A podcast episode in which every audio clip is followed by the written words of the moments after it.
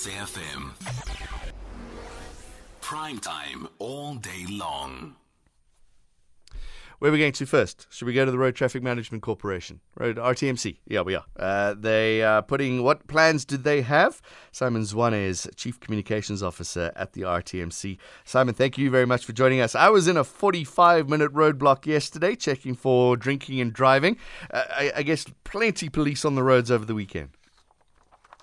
Yes, no, there's, there'll, there'll be plenty of, of policemen on, on the roads we, we, we've been joined by the SAPS uh, on the roads. There are other agencies like the migrations that we're also working together on the roads to make sure that the roads are safer, mm. but we also that we deal with any criminal activity that may that may confront us.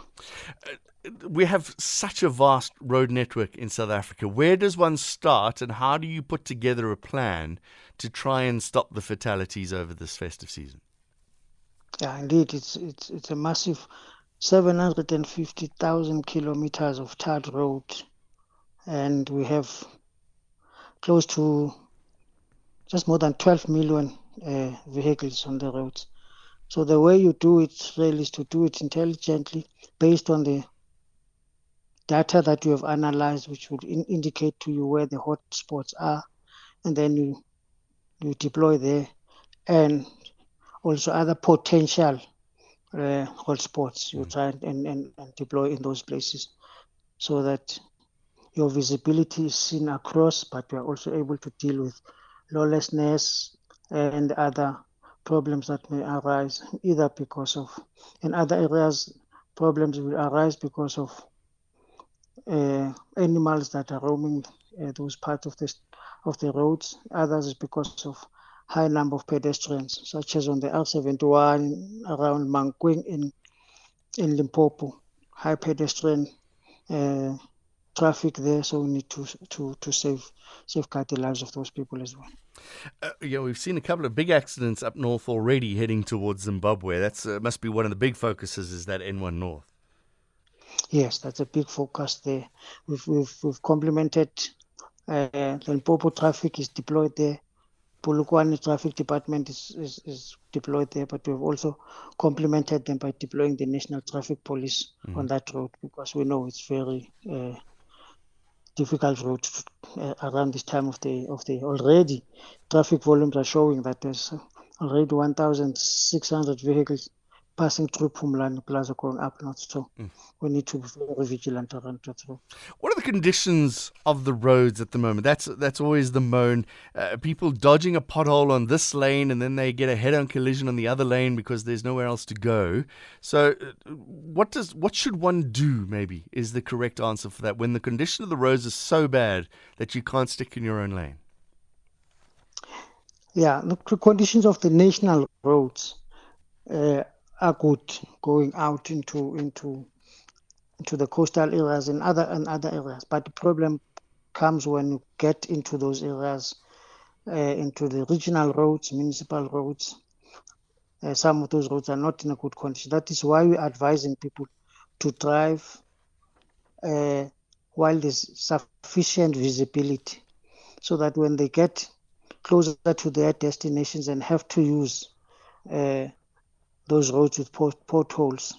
It's still it's, visibility is still clear, and they're able to reduce speed uh, and drive slowly over those uh, potholes to, mm. to reach their destinations. Some of the coastal roads have been affected by flooding over the last few years. Anything that you, you, you want to raise and we should be careful about down at the coast? Yes. Uh, there has been a process of fixing those roads, but really we want to uh, advise people to be very cautious along the, uh, when driving along those coastal roads.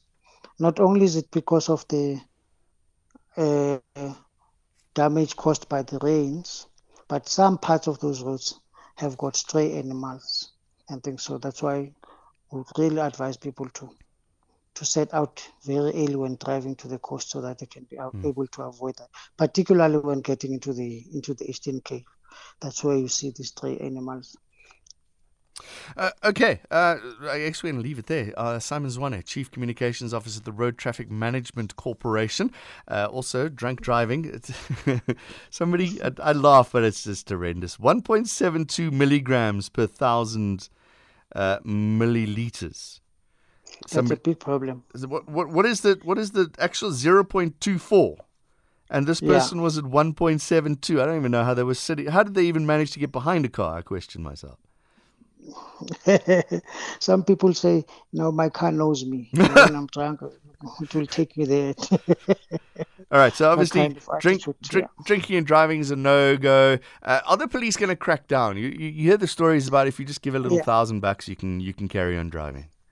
Now they are cracking down. I can tell you now that there's been more than a thousand arrests made already up to now. Uh, more than 600 of those were for drunken driving. So, so this weekend being a long weekend, people having been paid yesterday, we think there will be more problem with that. So focus on that will be intensified. Uh, I'm sure by the end of the weekend we'd have arrested more of them. All right. Uh, Simon Zwane, thank you very much. Chief Communications Officer at the Road Traffic Management Corporation.